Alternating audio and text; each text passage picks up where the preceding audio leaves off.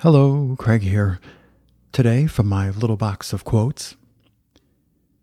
You tell me flatly that you are too tired to do anything outside your program at night.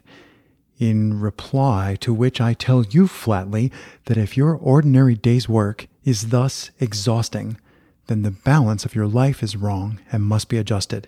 A man's powers ought not to be monopolized by his ordinary day's work.